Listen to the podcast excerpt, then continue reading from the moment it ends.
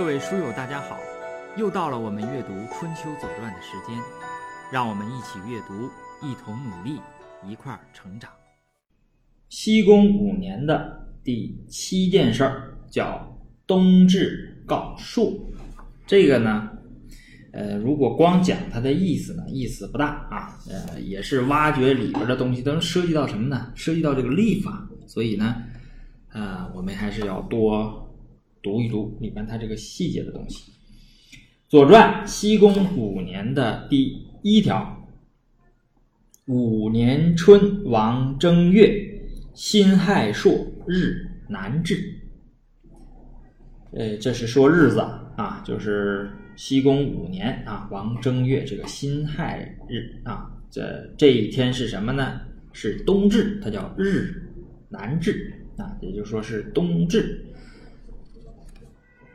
嗯，我们呃往往下这个呃读吧，读到这个地方呃再说，因为后边还有这个涉涉及到这个呃这个这个日和月啊，这个就是所谓朔望月和回回归年之间这个关系。我们看古人在历法里是怎么处理这个关系的哈，因为历法非常重要，对于农耕民族来说非常重要，它要指导这个农业的。公祭是朔，随登观台，呃，以望，这应该是观台啊，以望而书离也。凡分至起必必书云雾为备故也。就这么几句话啊，我们 读一下啊，它这里边呃信息量比较大的啊。我把这个话呢，这个它的这个。白话文的意思的大概说一下啊，就是五年这个春季，呃，周正的这个正月初一这一天正好是冬至啊，呃，这个周正嘛，对吧？所以它应该是呃夏正的这个十一月，所以说是就是那个时候是冬至啊，呃。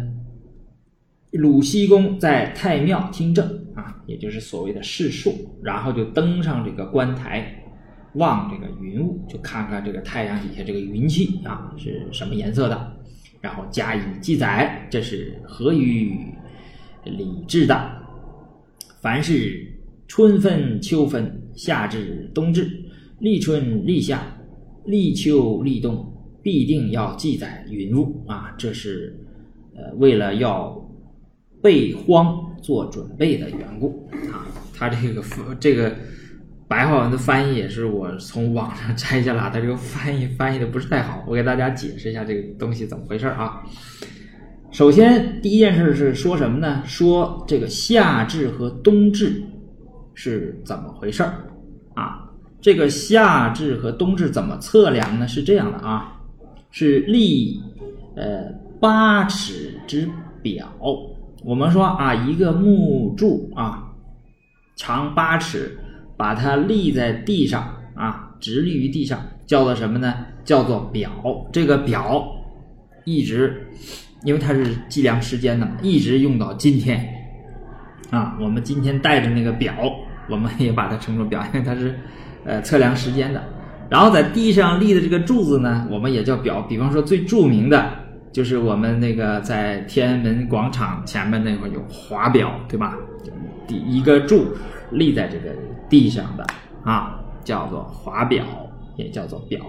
它用于测什么呢？用于测量啊日影，也是日太阳，就是测量，就是量它这个影子的这个这个长度啊的长度。那么。夏至之影呢，尺长五寸啊，日最长而影最短，是为日北至也。这就是太阳呢，它一点点就古人认为就太阳一点点向北来了，对吧？那么这个这个时候呢，夏至啊，就是这个这个表的这个影啊最短啊最短的时候啊最短，那么它有五寸，呃。到冬天的时候呢，这个呃一丈三尺你看八尺的表嘛，这个影子就是一丈三尺的。日最短且影最长，是为日南至，也就是太阳往南跑了啊，跑南边去了。这个我们古人就大概知道啊，这个太阳向南北跑。那么，呃，实际上是地球在公转的这个轨轨道上运行的某一段，对吧？冬至、夏至这个这这固定的这个位置哈。那么这个时候呢，呃，我们就能测出来，根据这个表，我们就能测出来这个呃冬至和夏至，对吧？测出这两个点。测出这两点，我们还能测出什么呢？测出那个就是这个天呐，呃，昼和夜呀等分的啊，就是呃这两个点，那个两那个两个点，我们把它叫做中，开始叫中中间的中，后来叫分啊，也就是我们今天所说的春分和秋分，就是冬夏叫至啊，冬至夏至。呃，春秋叫分，春分秋，为什么叫分呢？就是那天正好是天，就是昼和夜是等长的啊。冬至呢是昼短夜长，呃，夏至是昼长夜短，就是我我们古人在地上立根柱，我们就把这测出来了。但是光有这四个点呢，分这个，分这个这个这个一年这四个点呢。呃，不够的，因为这个刻度要再细一点，再细一点呢，实际上我们就能够呃得出这个能够指导农业了。什么时候呃开始这个泡种子呀？什么时候开始这个耕地呀？就把地都翻翻出来啊，耕地呀？什么时候呃栽秧啊？什么时候除草啊？这都是有有要要根据这个历法啊，就根据这个。呃，这些刻度啊，来来来算，这刻度叫什么呢？就叫做节气。我们今天叫二十四节气，这是我们国家应该是最，我觉得最著名的这个非物质文化遗产了啊。因为全民都知道，所有中国的老百姓都知道，哪管是现在就不种地的人也都知道二十四节气，是吧？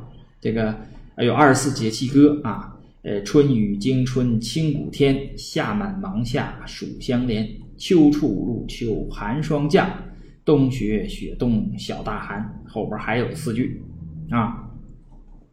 呃，每月两节不变更啊，前后只差一两天。上半月是什么？呃，我记不住了啊，是是什么五六七下呃是是是什么？下半月是一什么？一二三的，反正就是二十一二三，就二十日左右啊。那前面这个这个五六七这三天，就前后只差一两天，就是这么个二四二十四节气歌啊。就我前面那四个记得挺清楚，后边那个我记记不太清楚了哈。那么这个刚才说了，冬至、夏至、春分、秋分测出来之后呢，又把就又继续啊测出二十四个，这样的话呢，这就够了。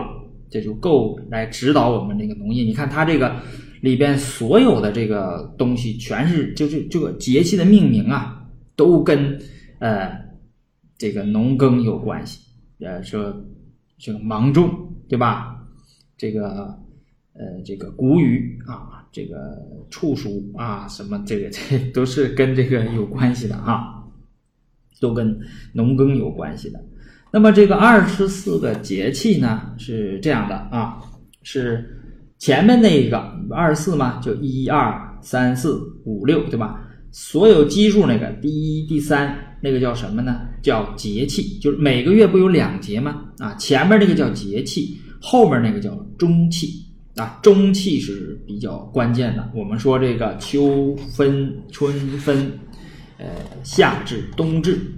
呃这都是中气啊，前面那个叫节气啊，这个是不一样的。每月两气啊，这是两节两节，就是两个节气。前面这个叫节气，后面叫中气。那为什么说这个事儿呢？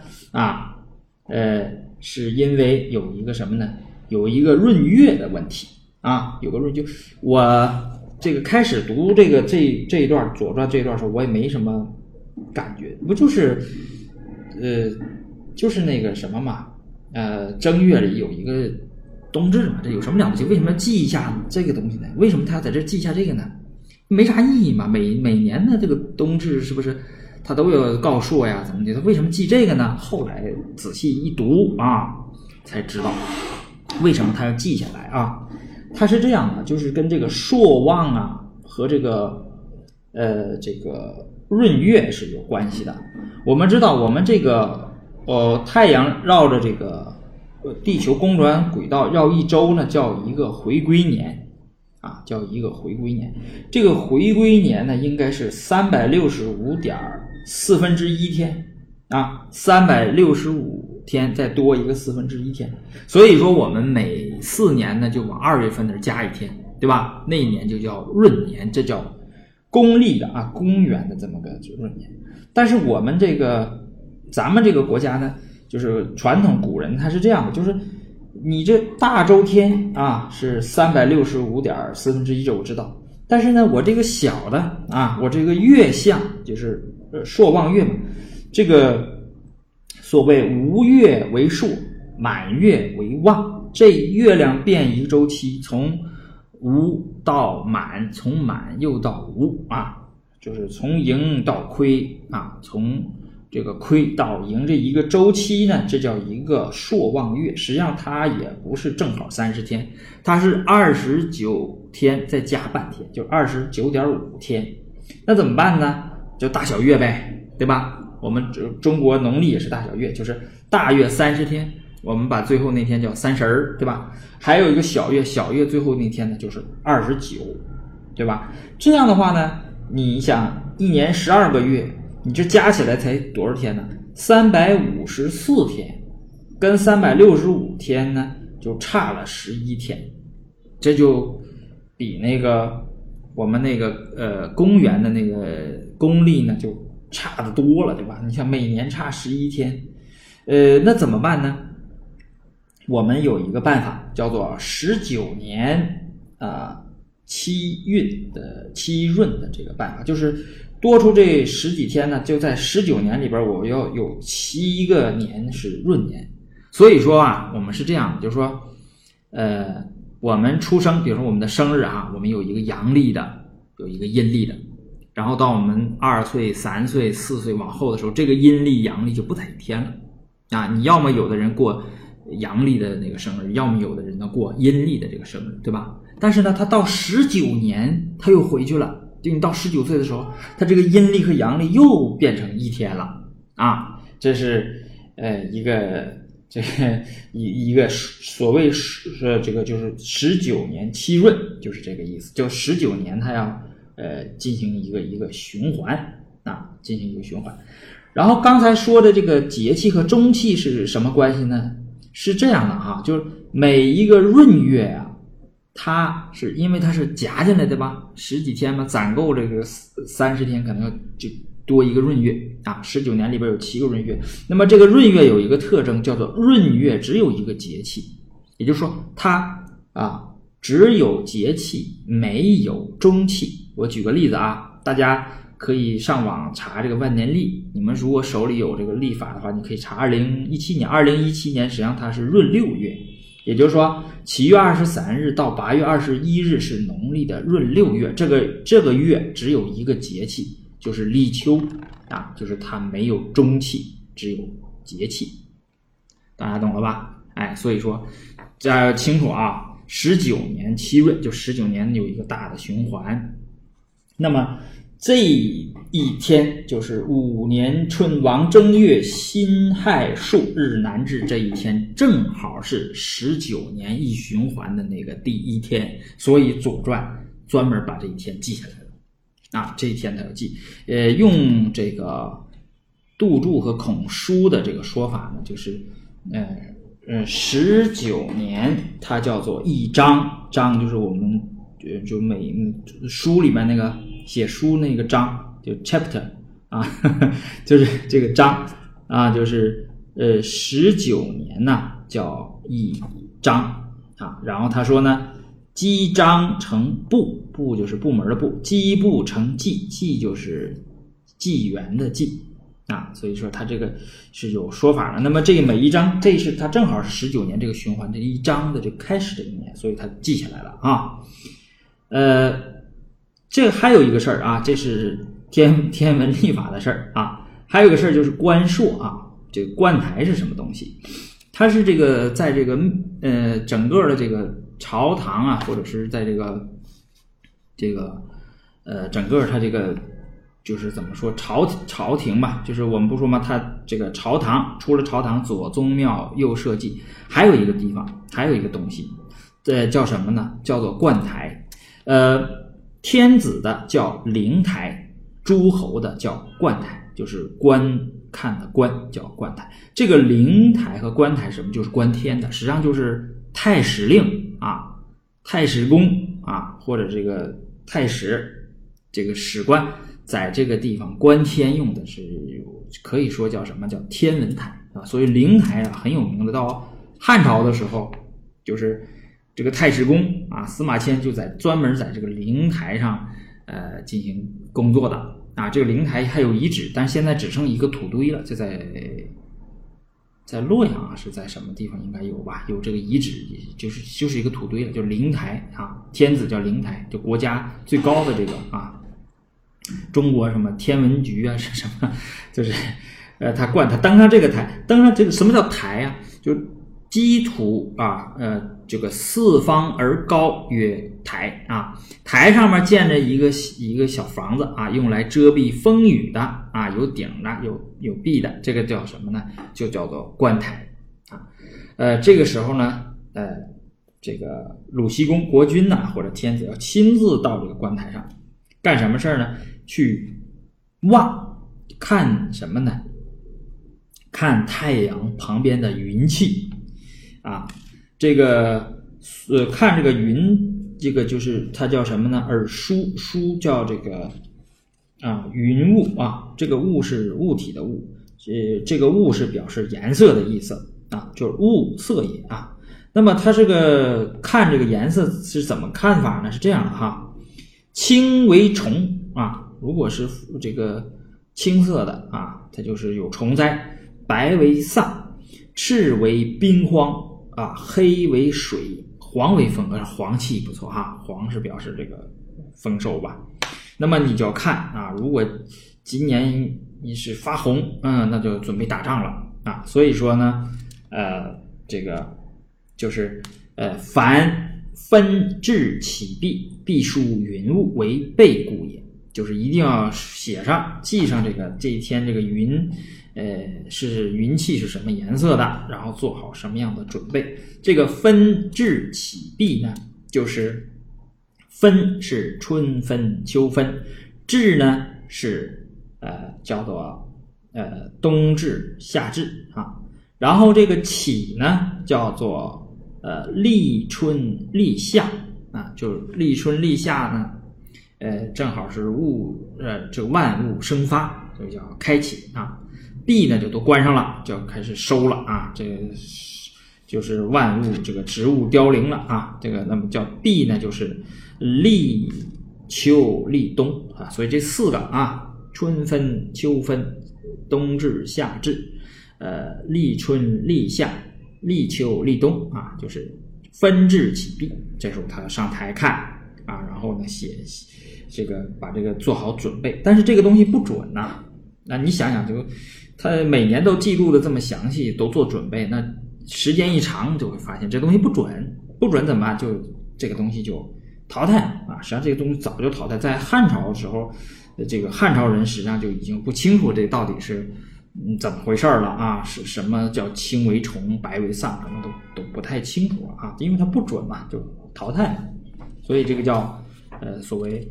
世朔啊，世朔，这叫做呃冬至啊告朔啊。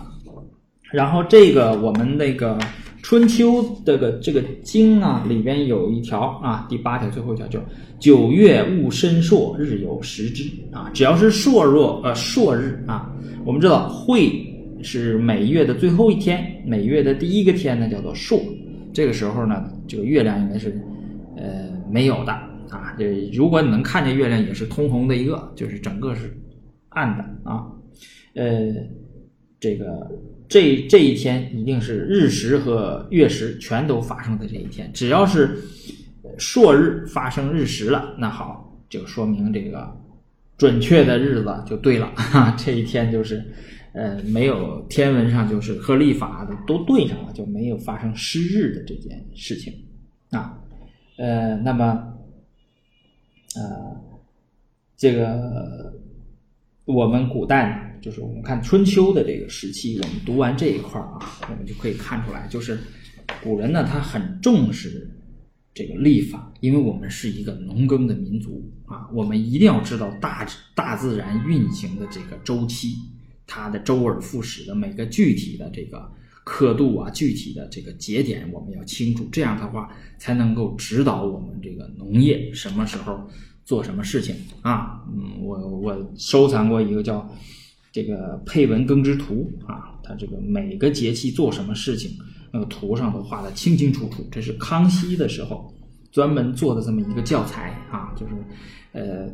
一个耕，一个织啊，就每个节气做什么事情。你那时候看嘛啊，这个农民真的是很辛苦。只有在冬天的时候，啊，它它还有一个叫祭祀。我们刚才不是有腊祭嘛，这有个祭祀。这每个节气它都有这个工作任务，都比较繁重。而它用图呢，都给你这个，都给你这个画出来。就是古人呢，呃，我们这个古人的这个。研究这个历法，就一一你看这个史书上的一辈子一辈子记得很准确啊，很准确，就嗯给后世呢积累这个一定的数据啊，积累到一定程度之后呢，这个规律就会被后人总结出来啊，这个也是非常呃我觉得了不起的这么一个民族啊，就是我们这个民族记录的这个历史啊都非常的详细，在两千三就几三千。两千多年前啊，那个时候就是非常清楚。所以说，从这个地方来看呢，就从这种记录的这个天文呐，还有这个这些事情来看呢，这基本上我们可以说《春秋》啊，就是一部信史啊。当然呢，你要做人事来讲，他就半信不信啊，就有点小说演绎的这个意思了。所以说呢，就是那个马未都老爷子不说嘛，他说历史没有真相啊，只残存一个道理。我们就是，呃，把这个这个好好的读一读啊，《春秋》这个读一读。呃，我最近也是呃这个比较紧张啊，紧张。我在想，我说我紧张的时候怎么办呢？因为你要细读这个东西也读不了哈。那我就可以就是，呃，我想还是每周如果到点儿的话，如果不不读这个《春秋》啊，我可能会。随便讲一点什么番外篇的东西哈，或者是把这个现代人，就是后来的这个历史学家或者思想家他们的一些思想啊，跟春秋有关的思想呢，给大家读一读。就是咱们也别光读这个古代的书，现代的书咱们也涉及一下。好，呃，我们终于把西宫五年啊这些信息量很大的内容读完了。好，